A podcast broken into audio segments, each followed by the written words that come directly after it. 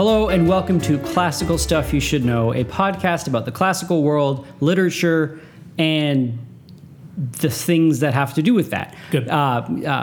Delivered to you by three guys who love classical education and the classical world. My name is Graham Donaldson. I am here with Arthur Jan Hannenberg. That's me. And Thomas Magby. Hello.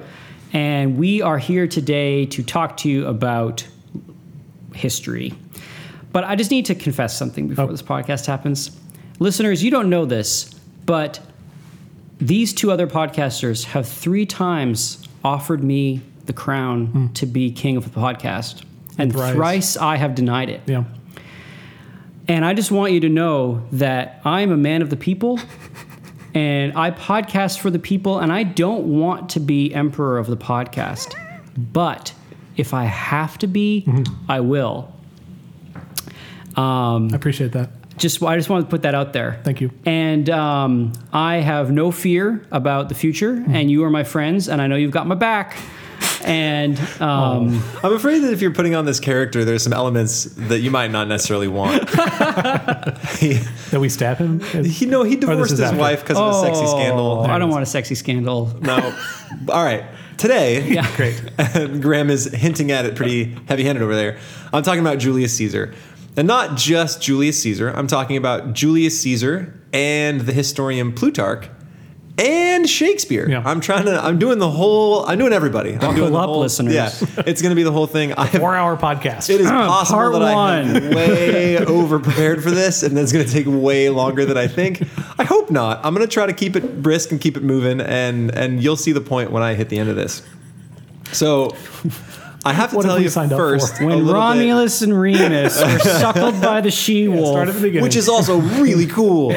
Probably didn't happen, but still really cool. All right, so imagine, if you will, a ninth-grade English teacher who has recently been teaching Julius Caesar, which is a play by Shakespeare. I have the image in my mind. Yeah, I can see this. Now, imagine this teacher begins to read some other classical works. Namely, one history book by a fellow called Plutarch, right? Yep. Plutarch wrote a book called The Lives, right? Or Lives. And it's Plutarch's Lives. It is a fantastic book. I think I've referenced it before in the podcast. It just talks about the kings of Rome as they are opposed to the kings of Greece. And he'll give you a king of Rome and then a king of Greece. And then he'll compare the two and say which one was better or more virtuous. It does not pretend at all at objectivity, right? Historically, he tries to be objective, but he makes value judgments based on these characters, which I honestly kind of appreciate, right? History books, unless they are just lists of dates and facts, even then are still probably a little biased, right? So I appreciate that he takes one side, and it's incredibly interesting, especially the stuff about Lycurgus, the founder of Sparta, who solved class problems by outlawing gold coins. It's awesome. Socialist. No, you can still have lots of iron ones. Just good luck hauling those around with your donkeys. It's a great book. Near the beginning, you might struggle a little bit through, Romulus and Remus, because for even Plutarch, that was so far back that the information is really hard to come by. But when you get closer to Plutarch, when Plutarch actually lived, the information gets a lot more credible and that sort of thing. He's a great historian. It's really interesting. So I, as a ninth grade teacher, read this and came to find that it had some bearing on Shakespeare, which I'll kind of reveal later. And all of this concerns a fellow named Julius Caesar. And you've probably heard of Julius Caesar. So I'm going to start telling you about Julius Caesar's life. Part of it is going to be supplemented. The Plutarch is going to be supplemented with a little, some side sources, Wikipedia, for just basic dates and stuff that Plutarch doesn't necessarily focus on. And then I will give you some stuff directly from Plutarch, and then I'll guide you to my conclusion. So that's the lay of the land. That's where we're going. Cool. So Julius Caesar was born into a patrician family, right? They're kind of rich, but they're not that influential in the empire. The family's called the gens Julia, which ultimately claims descendants from Aeneas and therefore from Venus or Aphrodite. Right? That was one of the Romans' big claims, was that since Aeneas came from Aphrodite and since Aeneas eventually founded Rome, then Rome could claim godhood, essentially. At least the citizens of Rome could, or anybody directly descended. And he was one of these people. The name Caesar comes from an ancestor who was one of these three options: either born by Caesarean section, right? So they're real. That's where the name comes. Yeah. Wow. Okay. Well, possibly. Yeah. It's either that, because of the Latin, the words like Caesar, to cut. Wow. It's also possible that the name comes from having a thick head of hair, or from having gray eyes, or from one of his ancestors killing an elephant. So it's one of those four things. Okay. Either Caesarean section, or he had nice hair, or gray eyes. Definitely one of those. Caesar himself favored the elephant version of this, probably. I'm sure. Probably because he issued even a coin with a big elephant on it. I think he was fond of that one. He thought a lot of him and himself and his family. Wait, just when you're saying that, so Rome, does that mean that Rome had this close association with Aphrodite? Yeah. I remember reading this when I was a little kid, and I don't know if it was just the author was just saying this for fun or if this actually had credence, but is that have anything to do with Roma or being amor backwards? Like, does it have anything to do with the word love and the word for Rome? No? I doubt it. Okay. Probably making that up. Maybe if someone founded a city and was like, let's make it love backwards. It may have just been some like fun kid's book about Rome. And I remember reading that like Rome had a secret word and it was amor. But that may have just been this little kid's book, this children's book that I read. Anyway. Okay. So I'm going to keep on giving you some bare facts, and I'm kind of going to give you an overview of Caesar's life. And then... Bare facts? Don't talk about elephants. Bare facts. They hibernate. And then I'm going to go back and sort of fill in this picture a little bit. So at 16 years old, his dad dies, making him the head of the family. And this also coincided, and this is in 85 BC, with a civil war between two guys, Marius and Sulla, who were fighting for control of the empire. Now, Marius happened to be his uncle. He also happened to be on the losing side of this. And Sulla won. And so because Sulla was in charge, he stripped Julius Caesar of his priesthood. He was going to be a priest of Jupiter. And I think there's actually some political intrigue going on in the background here. I think Sulla himself was up for it and kind of said, nope, well, let's give it to Julius. And then eventually it got around that he was probably going to kill Julius. And so Julius sort of took off and did not want to be there anymore, which makes a lot of sense. But it's kind of good because a priest of Jupiter is forbidden from touching a horse, sleeping 3 nights outside of his own bed, or 1 night outside of Rome, or even looking on an army. So if young Julius had stayed a priest of Jupiter, he would have lived a completely different life. I have almost done all of those things, except sleeping in Rome. No, I've touched a horse.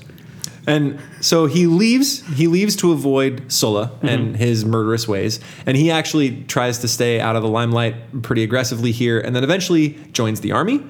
And he wins a civic crown for his part in one of the sieges. He goes on a mission to Bithynia to get help from a king there. And he actually stays way too long down there to get help from this king. And rumors start to circulate about maybe a relationship going on there. It's doubtful. But those rumors would kind of plague him for quite a long time. On the way back, he was kidnapped by pirates. Yar. That's cool. Which I will tell you about later at more length. Oh, fun fact about Sulla. He had a really bad skin condition. Super itchy, and his face was all like pop marked from it. Yeah. So he heads back to some military action in Asia.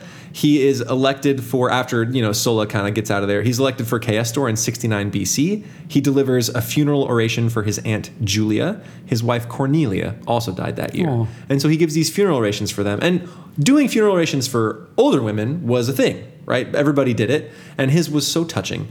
And then he gave one for a younger woman, his wife, which was not a thing people typically did. And it was so human that it won a lot of acclaim from all the people. They're like, wow, what a nice guy, right? Saying these nice things about his wife. And then he felt like that was a really good time to sort of make some political moves. And so he sort of brought out some of the images of Marius that had been pulled down before. Remember, Marius was defeated. His uncle was defeated by Sulla, his opponent. And so he brings these out, and everyone's like, great, he's bringing back some of our heritage and all these people that have been so oppressed for so long. And so he garners support from some of those people that supported Marius but hadn't been able to say anything for a really long time. He serves his quaestorship in Spain. While he's there, he encounters a statue of Alexander the Great, and he's very dissatisfied, and he even cries a little bit. And basically, he's dissatisfied at the statue? No, he's dissatisfied that he hasn't done as much with his life as Alexander the Great had done at his same age, right? Yeah. Alexander had most of the world at his feet at this point in Julius Caesar's life, and he's like, man, I haven't done anything worthy of note. yet. I feel that way when I've been watching the recent World Cup and some guy scores like 4 goals and he's like, look at that 19-year-old go. I'm like, oh, man. On return, he married Pompeia, a granddaughter of Sulla, and sort of helps to heal that. Oh, I got your granddaughter. He later divorced her. I'll give you some more details on that scandal. Remember I mentioned a sexy scandal? Oh, that's coming. Oh, man. In 65 BC, I am locked in. He was elected the curule aedile. He staged some lavish games, winning him support. In 63, he got Pontifex Maximus after running against 2 other powerful senators. There was lots of mudslinging. Basically, it's just a story of a slow gain of political power, right? He keeps on being elected to things. He keeps on doing well, and he consistently gains the favor of the people by spending money, putting on games, and he's pretty free with his money. And some people are like, dude, you are paying dearly for support. And he was actually, that support ended up meaning more than the money ever did. Right. He was acclaimed imperator in 60 and 45 BC. Only your troops could do this if they really liked you, and it was necessary for having a triumph, which was one of the greatest honors in Rome. A triumph, triumphal entry, we talk about that in the scripture, right? So it was kind of the same thing where a conqueror would come leading all of the spoils of war into Rome and be, and he would get this laurel wreath, and they would usually build an arch for him to walk under. That's why we see a lot of those arches built in Rome even today. He had a big military career. He ended up redistributing some lands to the poor, using arms if need be. He eventually started a thing called I'm wondering how much I want to give you on my first pass. I'm just here. He sounds like a decent dude. Sure, he's doing it for political gain, but he's doing good stuff, right? Yeah. I mean, he was. So, yeah. He also kind of went into debt and tried to avoid some of that debt. That's a bummer, but yeah. I don't know. But so is everybody else in the United States. Yeah. So at this point, he has... Relevant. Yeah. Hard-hitting commentary. So at this point, he has started something called the First Triumvirate, and it's a power like we have this power in this podcast. Wow. Yes. A power of 3 men. Yes. Can I be the rich one? Sure. Yeah. Crassus. Yeah. Welcome. Pompey. I'll be Pompey? Yeah, you're Pompey. And I'll be Caesar. I'll be the conqueror. Make me pompous? When you die, someone pours molten gold in your head. In my head? Yeah. I don't think that was Pompey. I think you were thinking of somebody else. I don't think that happened to Pompey. Pretty sure it's Pompey. I just don't want molten gold on my head. No, Pompey died in battle. And then he got his head. Different Pompey. Oh. How many Pompey? Anyway. The Pompey Julius Caesar fought died in Egypt, being killed by an assassin. Yeah, and then he delivered his head full of gold. Really? I think so. All right, keep on. Anyway. I'm Pompey. Yeah. He went and had the Gallic Wars, and I'll tell you more about those wars later. Proved himself a great warrior. Came back, and during those wars, the triumvirate failed, and Crassus kicked it. Oh, stink. And so Caesar's out of town fighting wars. Crassus kicked it. If you're Pompey and the 2 other legs of your power are gone, what do you want to do? Are you actually asking me what I want to do? You're Pompey. You have been ruling Rome with 2 other fellas. One is now dead, and the other one's out of town. So I need 2 new dudes, right? So I want to keep the power. You think I'm going to die next, so I need to get out of town? Why not? Just take the power. You're the only one in Rome. I thought I needed 3. You're a terrible dictator. I am a terrible dictator. You have all the power now, dude. Take over, man. Yeah, for sure. Coup d'etat. Let's take this. Okay, and then we have civil war between Caesar and Pompey. Pompey gets killed, and then intrigue follows, right? Julius Caesar is eventually assassinated. So that is kind of an overview of his life, real basic, right? He starts out, he has to flee Rome, he comes back, has a burgeoning political career, goes out for the wars, eventually it comes to civil war, he takes full control, and then is assassinated. How old is he when he dies? He is, I think, 60-something, 68, 67. Okay, let's talk about how Plutarch addresses all of this. Okay. Plutarch gives some more colorful details, and he doesn't necessarily focus so much on dates and facts and the offices that he got, but more some of the way that those things came about. So you remember the whole Sulla thing that happened, and the reason he left is because he had heard that Sulla had said he saw many a Marius in Caesar, and Marius was the guy he had just bested. So he's like, that guy looks dangerous, and so he heard that Sulla thought these things of him and took off. And he eventually, as he was changing houses, got caught by the men of Sulla. And the only way he could get out of it was by offering a huge bribe. And so he did. and he got off and he wasn't killed. And this is when he sort of did his military campaigning and then went to Bithynia, and then on his way back, he was captured by pirates. Let me tell you a little bit more about that pirate instance. Mm-hmm. This is from Plutarch. So I'm going to read, this is verbatim from Plutarch. Cool. When these men at first demanded of him 20 talents for his ransom, and a talent, by the way, was an exorbitant amount of money. We're talking, I think, I tried to look it up, the best evening I could, the best weight measurement I could get was, it's like a weight measurement of gold or silver, and it's equivalent to about 16 years of salary. Is one talent? Yeah, as one talent. So 20 of those, which is just a gob of money. So they asked him 20 talents for his ransom. He laughed at them for not understanding the value of their prisoner and voluntarily engaged to give them 50. He presently dispatched those about him to several places to raise the money, till at last he was left among a set of the most bloodthirsty people in the world, the Cilicians, only with one friend and two attendants. Yet he made so little of them that when he had a mind to sleep, he would send to them and order them to make no noise. For 38 days, with all the freedom in the world, he amused himself with joining in their exercises and games, as if they had not been his keepers, but his guards. He wrote verses and speeches and made them his auditors, and those who did not admire them, he called to their faces illiterate and barbarous, and would often in raillery threaten to hang them. They were greatly taken with this and attributed his free talking to a kind of simplicity and boyish playfulness. Yar, ha, har, ha, har. Oh, he's funny. He's a good one. So he'd write poems and they'd be like, that poem sucks. And he'd be like, yeah, I'm going to hang you. And they were like, oh, what a card. Julius, you old scurvy wag. As soon as his ransom was come from Miletus, he paid it and was discharged, and proceeded at once to man some ships at the port of Miletus and went in pursuit of the pirates, whom he surprised with their ships still stationed at the island, and took most of them. Their money, he made his prize. Right. So he paid them, got them, took all their money back, and they hadn't left because I don't think they understood the guy that they were dealing with. Their money he made his prize, and the men he secured in prison at Pergamos. And he made application to Junius, who was then governor of Asia, to whose office it belonged as praetor to determine their punishment. Junius, like my poems now? Junius, having his eye upon the money, for the sum was considerable, said he would think at his leisure what to do with the prisoners, upon which Caesar took his leave of him and went off to Pergamus, where he ordered the pirates to be brought forth and crucified. Right. The punishment he had often threatened them with whilst he was in their hands, and they little dreamt he was in earnest. And he actually, from his mercy, he had their throats cut in the middle of it. So he's captured by pirates. He writes poems and plays in their games. Awesome month, He has a great month. He calls them idiots, illiterate, and barbarous, threatens to hang them, and then they let him go, and he does exactly what he promised to do. Yeah. So that's kind of the guy we're dealing with. And then after that, he goes and is schooled in rhetoric. So kids, if you're listening at home. He doesn't sound like such a great guy anymore.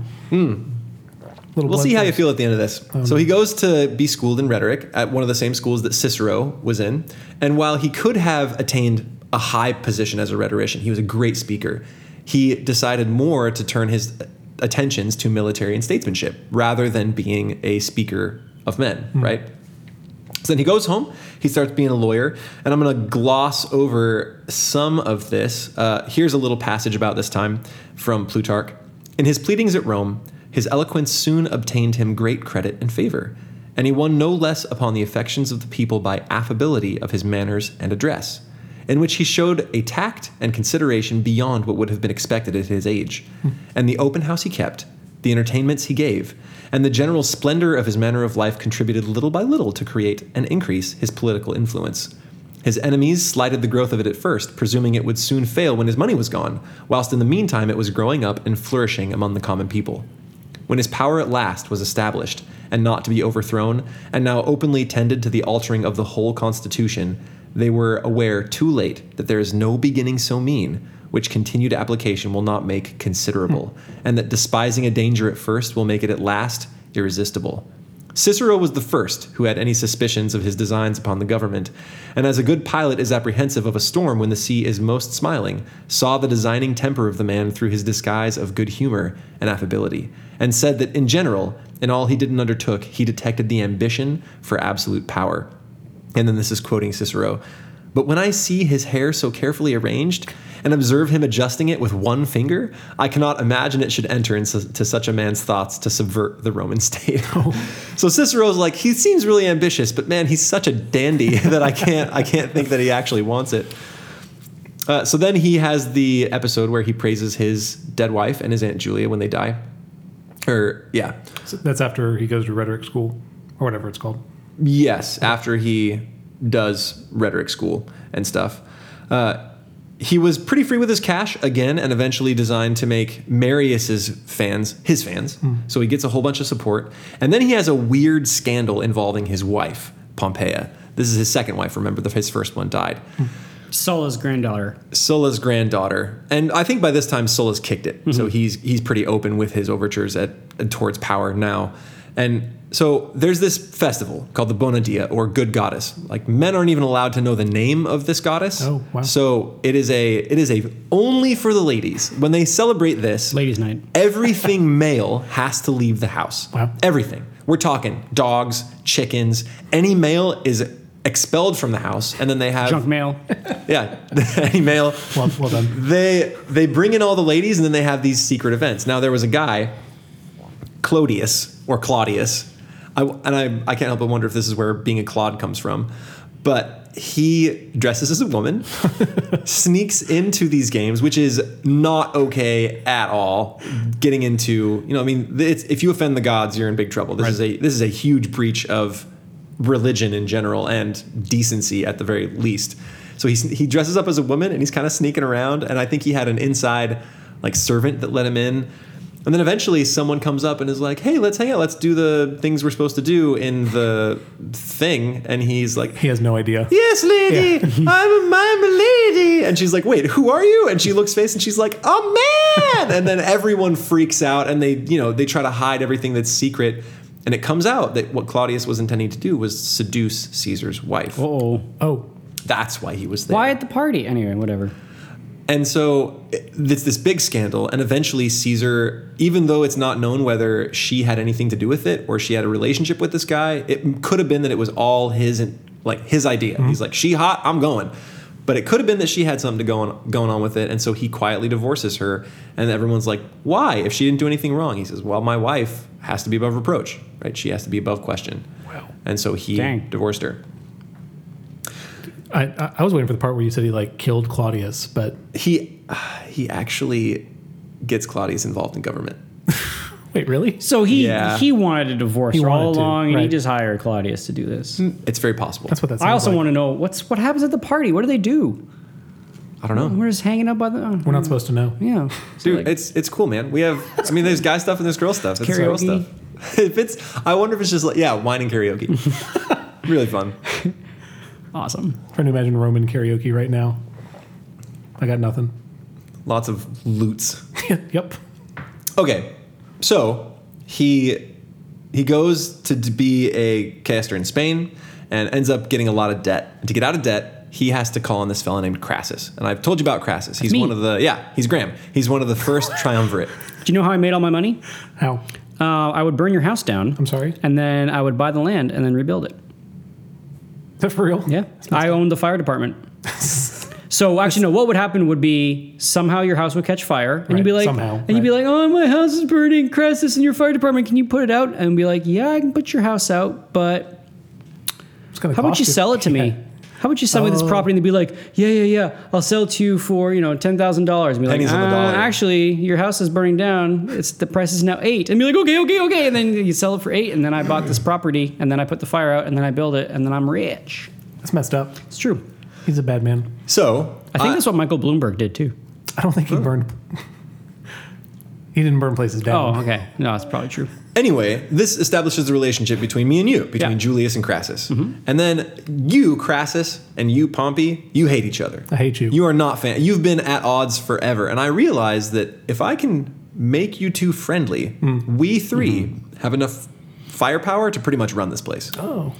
Pompey, you were pretty cool. I mean, if Caesar wasn't around, you would have been the top boy in Rome. You've got all the talents. You got You're a first line center on a good hockey team, but Julius Caesar is like generational talent. Yeah, but if I run this triumvirate thing now, like I'm dictator. Not yet. So this is right at the beginning, and we're elected consul. We're the first 3-man consul. Like usually that's a duo, and then eventually they elect a new duo. So we pretty much run everything, and we do it partially through shows of power, right? Caesar would propose this thing that the senators didn't like, and the senators would cross me, and then I would say, all right, you guys are crossing me, I'm gonna have to go run it by the people. And I'd run outside and be like, you guys agree? And all the people would be like, yeah. And then meanwhile I'm like giving them buckets of money, and you would be running out your military. And so the Senate would be really terrified. We clearly have enough money, power, and influence to make all of this happen. So we run the place, we run this joint. I like that Senate. I like this story, this is good. Yeah, and the way that I kind of healed the rift is by having, I think it was Pompey marry one of my kids. Yeah, okay. It's kind of like the prequels of Star Wars. It's like, you're Jar Jar and I'm the Emperor. Oh, I'm sorry. I do not appreciate this comparison. And it's like the Galactic Senate. Okay, so then, right? Is there a triumvirate in the Galactic Senate? There's Jar Jar who like does Jar Jar. No, Jar Jar does like Misa submit this affidavit for approval. Are you saying that Jar Jar is part of the triumvirate? It is. He is. Well, Jar Jar is the Dark Lord. In the third one. He's just some random dope, isn't he? No, like they make him a senator. But you see, there's also a theory that Jar Jar is like a Sith the entire time, and he's the one orchestrating everything. There's also a theory in Karate Kid that the main protagonist, what's his name, Johnny? Sure. Yeah. Is like Daniel-san. Oh, Daniel. I'm so sorry. Daniel is a mentally addled, antisocial kid that routinely assaults people who don't deserve it and stalks women, and they go through all of these scenes to show how he's done all of this. If you just watch the movie not from his perspective, if you watch it from like Cobra Kai's perspective, you can be like, Daniel's son is a problem. We got to get this guy out of town. Yeah. We got to beat him up in a parking lot. Yeah. Okay. So he goes off to the wars, and this is kind of a shift in his life between his previous political stuff and he's moving into his military campaigns. So he leaves, and you guys are both still alive. You're kind of running Rome. Good. Right? You're in charge. I like this. And he takes off, and let me just read you some stuff about him as a general and as a man. This is coming from Plutarch. He was so much master of the goodwill and hearty service of his soldiers that those who were in other expeditions were but ordinary men displayed a courage past defeating or withstanding when they went upon any danger where Caesar's glory was concerned. Such a one was Acilius, who, in the sea fight before Marseille, had his right hand struck off with a sword, yet did not quit his buckler out of his left, but struck the enemies in the face with it till he drove them off and made himself master of the vessel. So loses his sword hand and just beats them up with his shield until he takes his ship back. Such another was Cassius Saeva, who, in a battle near Dyrrhachium, had one of his eyes shot out with an arrow, his shoulder pierced with a javelin, and his thigh with another, and having received 130 darts upon his target, called to the enemy as though he would surrender himself. But when two of them came up to him, he cut off the shoulder of one with a sword, and by a blow over the face forced the other to retire, and so with assistance of his friends who now came up, made his escape. Again in Britain, when some of the foremost officers had accidentally got into a morass full of water and there were assaulted by the enemy, a common soldier, while Caesar stood and looked on, threw himself in the midst of them, and after many signal demonstrations of his valor, rescued the officers and beat off the barbarians. He himself, in the end, took to the water, and with much difficulty, partly by swimming, partly by wading, passed it, but in the passage lost his shield. Caesar and his officers saw it and admired, and went to meet him with joy and acclamation, but the soldier, much dejected and in tears, threw himself down at Caesar's feet and begged his pardon for having let go of his buckler. What in the... So they're inspired by Caesar's presence, and here's why. Added to this also, they're discussing Caesar, there was no danger to which he did not willingly expose himself, no labor from which he pleaded an exemption. His contempt of danger was not so much wondered at by his soldiers because they knew how much he coveted honor. But his enduring so much hardship, which he did to all appearance beyond his natural strength, very much astonished them. For he was a spare man. He had a soft and white skin, was distempered in the head and subject to an epilepsy, which, it is said, first seized him at Corduba. But he did not make the weakness of its constitution a pretext for his ease, but rather used war as the best physic against his indispositions, whilst, by indefatigable journeys, coarse diet, frequent lodging in the field, and continual laborious exercise, he struggled with his diseases and fortified his body against all attacks. He slept generally in his chariots or litters, employing even his rest in pursuit of action. So it's not like he commands them to go do stuff. He was in the front lines. He fought routinely. There's even an instance where they were visiting this poor guy's house, and he, Caesar, the leader of the armies, could have taken charge, but there was a sick guy in the team, and so he let the sick guy sleep inside, and everybody else slept outside, including him. He's got like a Teddy Roosevelt thing going on. Yeah. Like he was a sickly guy, but in order to combat that sickliness, he just sort of... He worked it. He worked hard. Out of him, yeah. All right, there's two more stories I want to tell you. One is at table. So when he was at the table of Valerius Leo, who entertained him at a supper in Milan, a dish of asparagus was put before him on which his host, instead of oil, had poured sweet ointment.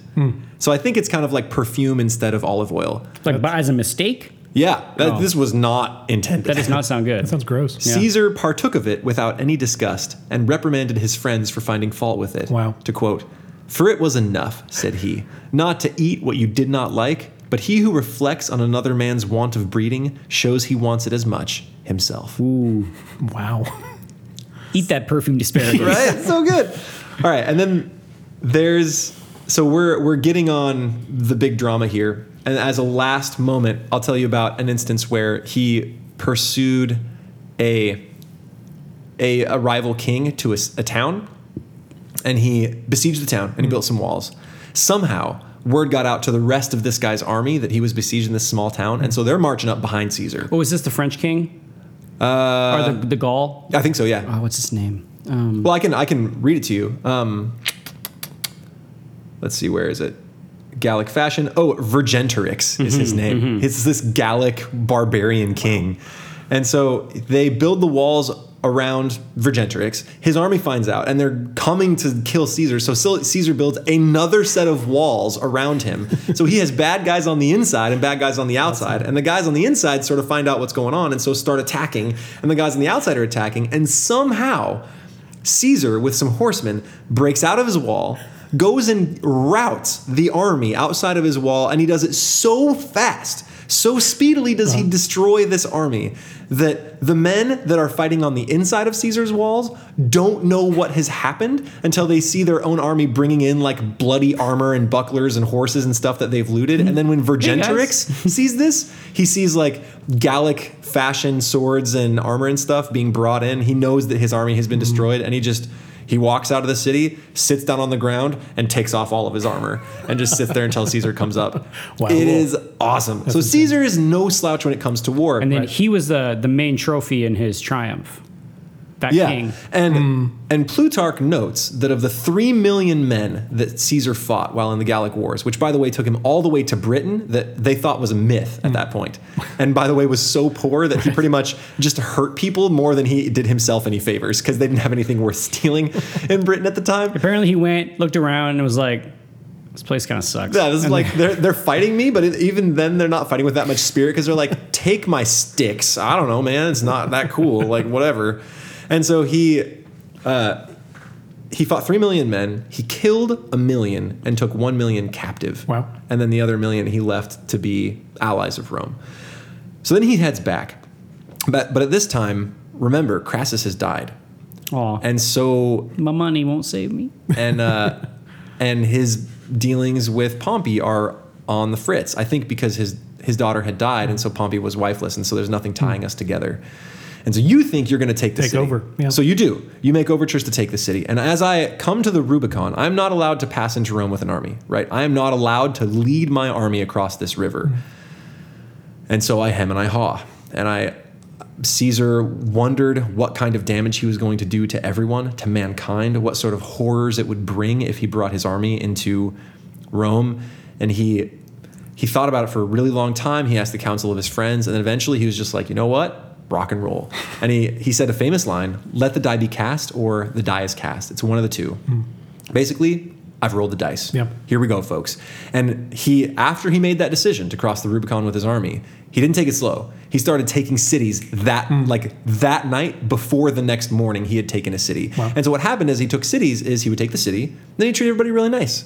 He'd be like, look, just support me. You guys chill? They'd be like, yes, we're chill. We are chill. We're very chill. Chill indeed. And he would be like, great. The chillest. Except people would hear that he was coming, and so they started running to a town further away. Hmm. And this kept happening. So there's just this flood of people running from town to town away from his advancing armies. So he conquers each one along the way because there are fewer people in. One of my favorite stories is that as he was coming up on a town, the mayor of the town thought he was going to die for certain. And so he had his physician come and give him what he thought was poison to kill himself. The physician didn't want to be responsible for his death, and so gave him sleeping pills. And then a messenger comes in and he's like, hey, man, it's okay. I hear that Caesar's really nice to anybody that he conquers.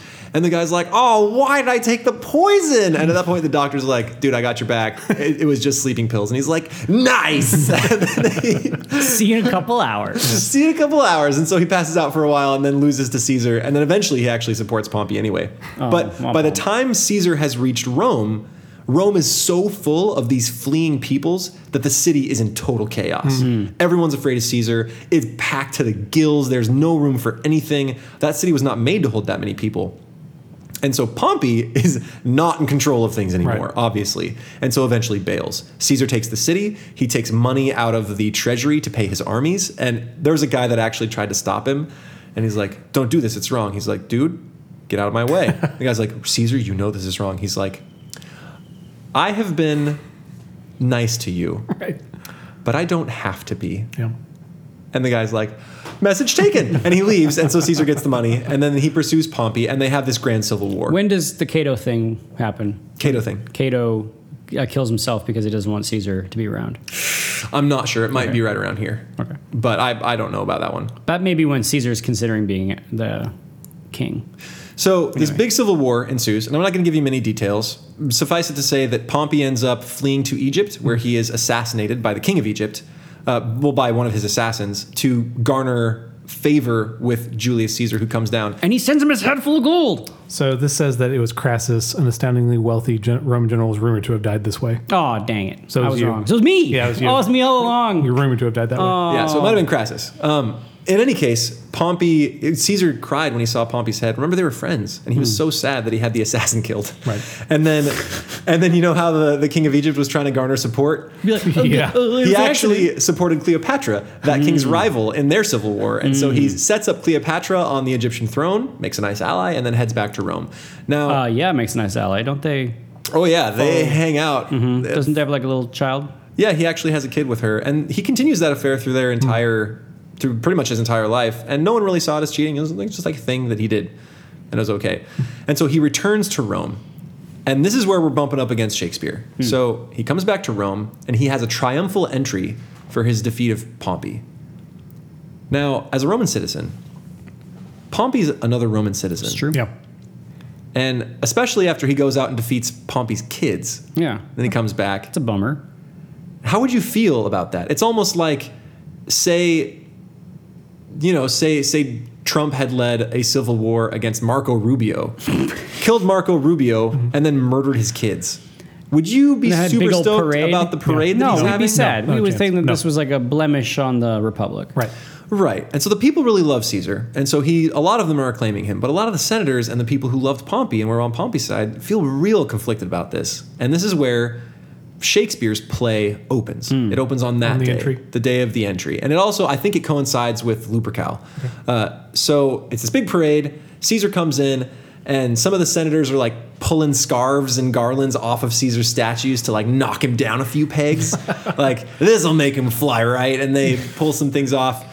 And they're actually arrested for that. Wow. And Caesar is pretty much in charge now. Yeah. At this time, he was elected dictator for life. He's pretty much in charge of everything. But there's still a Senate, isn't there?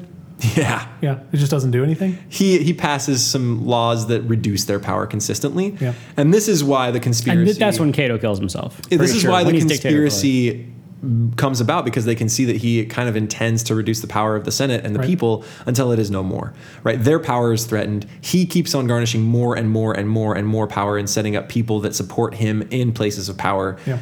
And the thing is, though, he's kind of doing a good job. He redistributes some of the public land to the poor and to his armies.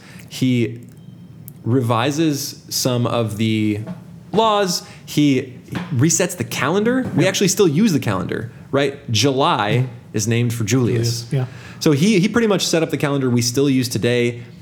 He was going to make one of the cities into a port. He was a really good statesman, right? The people liked him for a reason. It's because he did a lot of good things for them. But the conspiracy comes about, and the conspiracy centers around two fellas, Brutus and Cassius. Now, Brutus and Cassius, for anyone who's read Dante, you know that they end up in Satan's mouth being chomped on, right? Because they betrayed their lord. Brutus is a great man. Like, bar none, he is a great guy. And Julius Caesar, when he was fighting with Pompey, because Brutus had supported Pompey, actually a couple of times had heard that he was in danger and was really scared for him, and then got news that he was okay and was like, great. And he brought Brutus in and he said, look, I know you've been supporting Pompey. Support me. I'll make you in charge of a town. Let's be friends. Just like I said, he was nice to anybody he conquered. He was incredibly generous to Brutus. And he actually had kind of a thing for Brutus's mom. So he was wondering if Brutus might be his kid. Oh, there you go. Okay. Well, wow. Yeah. Is that in Plutarch? Yeah. Wow. Okay. So he has this thing for Brutus's mom, and it was kind of out in the open, and thought it might be his kid. So he has some pretty solid feelings for Brutus. Yeah. Cassius, on the other hand, was a bit of a dirtbag. Yeah. And on a couple of different occasions, Caesar would say things like, yeah, I don't like that guy. He's too skinny and he thinks too much, right? Like, I don't know anybody I should be afraid of more than that spare Cassius over there. And so Cassius finds out that as Julius Caesar is gaining power, Brutus is kind of feeling weird about it, and so presses that, convinces him to join the conspiracy, and together they kill Julius Caesar on the Ides of March, so March 15th.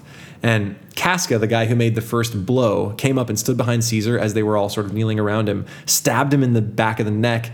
Caesar grabbed his hand, looked at Casca in the face and said, Casca, you villain, what do you think you're doing? And Casca goes like, help! Like this. He's like, oh no! And so everyone starts stabbing, and there were so many blades flurrying around that many of the conspirators actually cut each other. Because it was just accidental, right? And so he died that day, and then eventually it dissolved into civil war. So why do I bring this up?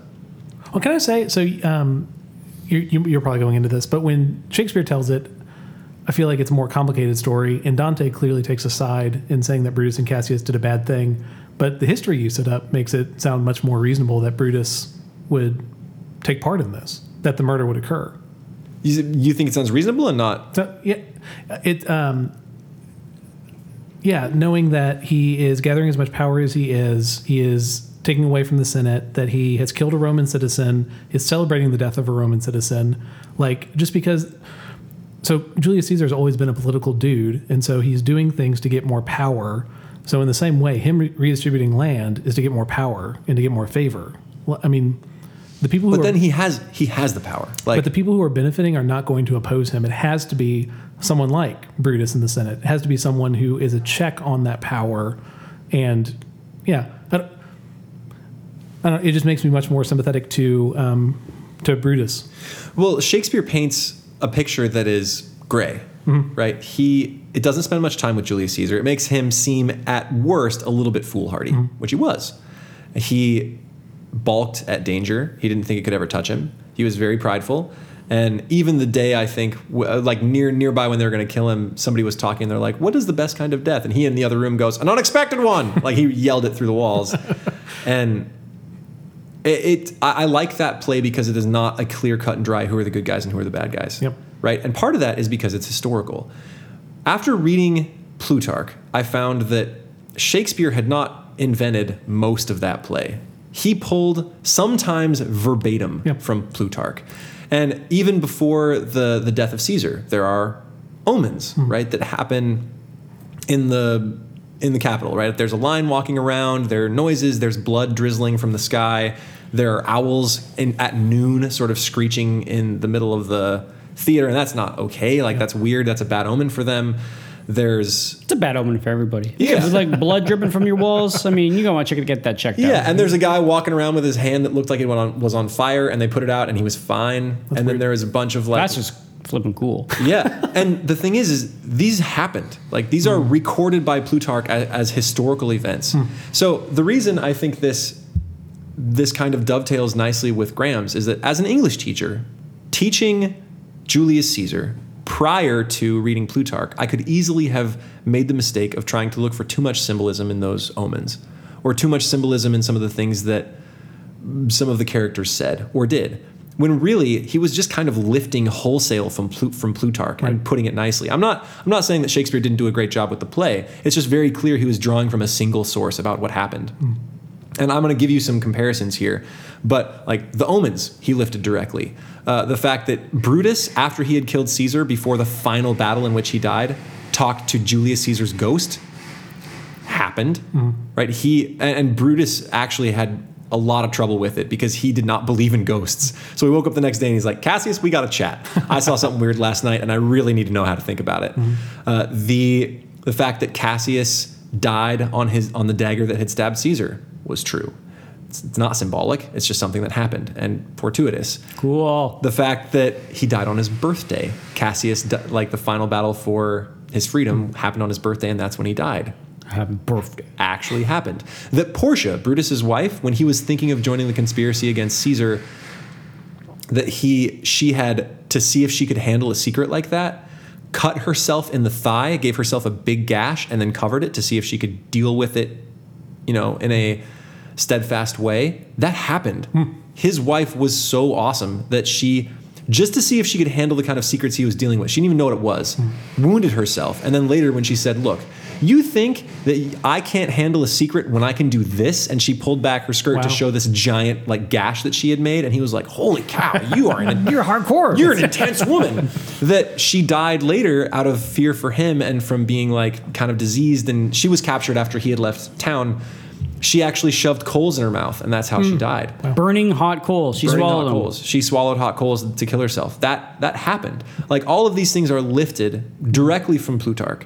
And so that is just another sort of facet of the symbolism question. Mm-hmm. Someone coming to this book having never read Plutarch or not really knowing the story could easily think that these things were intended to be symbolic. Yep. The ghost talking to Brutus, Cassius dying on the same blade that stabbed Caesar, dying on his birthday, all of the omens, all of these things, but they're not. I'm sorry, we've got some drilling happening outside the apartment right now, so if you're hearing all this random drilling, that's a thing that's happening. So I don't know. I read this and I was impressed. And it doesn't make me love the story any less. It just makes me leery sometimes of jumping to conclusions before I know source material for something, especially if it's historical. See, Romeo and Juliet was lifted from an old myth. Yep. But the myth doesn't give as many details as Romeo and Juliet does. Correct. Romeo and Juliet goes far further, and they're not historical characters, right? Whereas Julius Caesar is. Do you guys want some of the examples of like side-to-side comparison here? Yeah. I think So I hear that Shakespeare is lifting from Plutarch, but the thing I'm thinking is that Plutarch is attempting history, but that's not to say that everything is perfectly historical. Yeah, so, for sure. I don't know. Plutarch usually tries to note when things aren't. Yeah. So just to say that like there are things that could be symbolic in Plutarch that then are brought into Shakespeare. Shakespeare could use them symbolically, or they could have been symbolic in Plutarch. So it's the same, and like they're both being used symbolically. Plutarch was it's history. He is not intending anything to be symbolic. If it was symbolic, it was because people had seized on those and kept them as history, and then he recorded it. Is that your point? I think it's a little more complicated than that, because he is recording history. He's making value judgments. This is what you started with, but he's making judgments throughout history, and so it is a story about history, and not all of them necessarily actually happened. There are recordings in Plutarch of meetings between people who couldn't have actually met because they lived hundreds of years apart from each other. In the same way with these events of Julius Caesar. But Plutarch, while Plutarch isn't fully reliable as a historical source, yep. it has some gaffes, it is not intended to be a story about history. He intends to record things as he thought they were historical at the time. That's why I'm saying they're not gaffes. So it is a more, think of it as legendary sense of history. It's a more, it's not just Wikipedia, here's the list of things that happened. But the thing is Wikipedia is also drawing from Plutarch. Like, he is one of the historians that we draw from. And there are some other things that fix that, but Wikipedia cites Plutarch. Even about the 3 million men that he fought while he was in the Gallic Wars. Was it exactly 3 million? No. But this is, I mean, we couldn't have recorded exactly how many people died. There was nobody keeping census up there. The only way we could get that information is legend from him, his men, and what they brought back. But legend is the right word for it. So even 3 million, if it's coming from Plutarch, are you willing to bet your life that exactly 3 million people were impacted by the wars? No, but my point is that this is about as historical as we can be. You can't really get closer. Yeah. Right? So he got as close as he possibly could. He did not, I don't think Plutarch intended symbols. There may have been symbols because they were part of the legend, but the legend is as close as we're going to get in some of these instances. In any case, let's see. I want to find, so here are, it's about the omens that happened before Julius Caesar died. And I forgot to finish the story. So Julius Caesar was assassinated. Cassius and Brutus flee because the people really turn on them. And after this rousing speech by Antony, Antony gives a funeral oration that kind of turns all public opinion against Brutus and Cassius. It's pretty awesome. And the Shakespearean version is the only version we have. We know that the speech happened, that there really was a speech given by Mark Antony that changed everybody's minds, and that after that they rioted, and that Brutus and Cassius had to flee Rome. We don't know what it was actually said, so the best version we have of that is Shakespeare. They ride out, they eventually go to battle against Antony and the upcoming Emperor Octavian, and they lose. And that's it. And Octavian is Shakespeare's nephew? Yes. Sorry, Shakespeare's nephew, Caesar's nephew. Caesar's nephew. Okay, so here's a little bit from the omen, so I'll read Plutarch first. For touching the fires in the element, and also the solitary birds to be seen at noonday sitting in the great marketplace, men were seen going up and down in fire, and furthermore, that there was a slave of the soldiers that did cast a marvelous burning flame out of his hand, insomuch as that they that saw it thought he had been burnt, but when the fire was out, it was found he had no hurt. Caesar's self also, doing sacrifice unto the gods, found that one of the beasts which was sacrificed had no heart. And that was a strange thing in nature, how a beast could live without a heart. It's history, Thomas. Yep, okay. And so, looking at the actual play, so Casca says, "But never till tonight, never till now did I go through a tempest dropping fire. And yesterday the bird of night did sit, even at noonday, upon the marketplace, hooting and shrieking." That would be an owl. And then again, 100 ghastly women transformed in their fear, who swore they saw men all in fire walk up and down the streets. Here's another one. A common slave, you know him well by sight, held up his left hand, which did flame and burn like 20 torches joined, and yet his hand, not sensible of fire, remained unscorched. Just like some common themes going on in these omens. Well, yeah, fire and looking like you're on fire. But my point is that he's drawing pretty directly. If you're interested, both Caesar's life and Brutus's life are really interesting reads, and Julius Caesar's a great play, but they are, I think they're even more powerful when you read them in tandem and you sort of see the original story as it was in Plutarch, as Shakespeare would have read it, and then read his version of Julius Caesar and the events there. Cool. Good. Yep. Do we have a Rubicon? Does our Republic have some Rubicon, something that if it was crossed, it's like this big old sacred... I think border, our borders. If somebody crossed our borders with an army... No. But I mean like within the Republic itself. I guess maybe if like someone Rome has this legend, like you do not bring an army across the Rubicon. I'm just wondering, like, we don't really, do we? Yeah. Do countries do that anymore? Or do like nations have these sort of arbitrary things that you just don't do? Or else it's this big secret. You don't bring soldiers into the Senate floor. I guess that's true. Yeah. Wouldn't you be nervous of any gathering of like a big gathering of soldiers like that? Like, yeah, I don't think there's an exact location for it. Like cross the Potomac? Yeah, there it is. Yeah, I guess so. So I've sort of hustled through this story. There is so much more that I could tell you. There's so much more in Plutarch, so many more little anecdotes. I could tell you way more about Brutus and Cassius and way more about the play and Antony's speech in general as a great example of rhetoric, but alas. I'm curious about Caesar's hair now. I'm going to go.